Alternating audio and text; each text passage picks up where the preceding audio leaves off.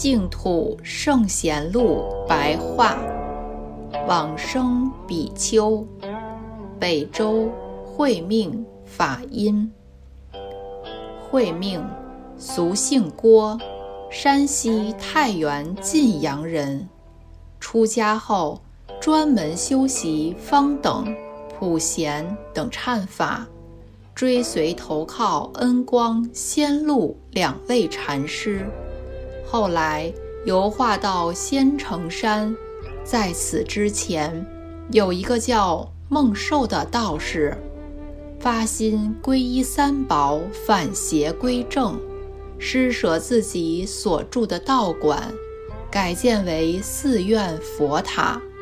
后来等到慧命法师将要到达仙城山之前，孟寿在神志恍惚。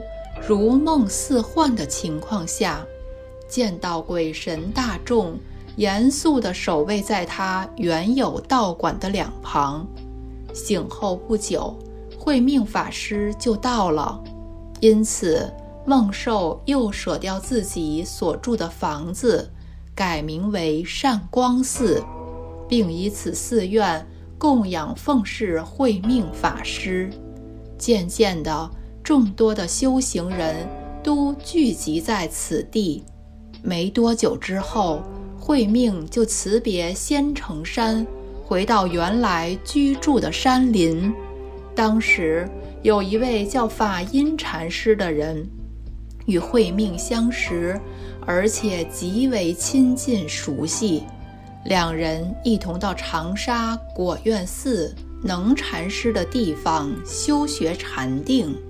后来，两人又一起回到仙城山，居住了五年。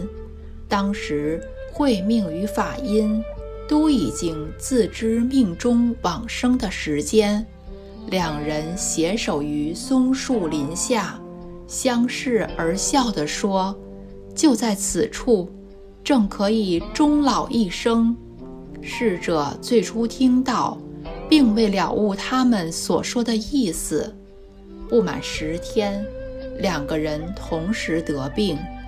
北周武帝天和三年（公元五六八年）十一月五日，慧命端身家夫正坐，面向西方称念佛名。这时，大家都看到阿弥陀佛来接引。慧命随即合掌念佛而往生。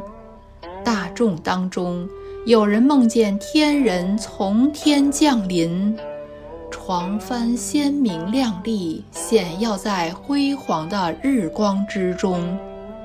又听到房舍之间有清晰的音声畅言：“善哉！”内外到处充满奇异的香气。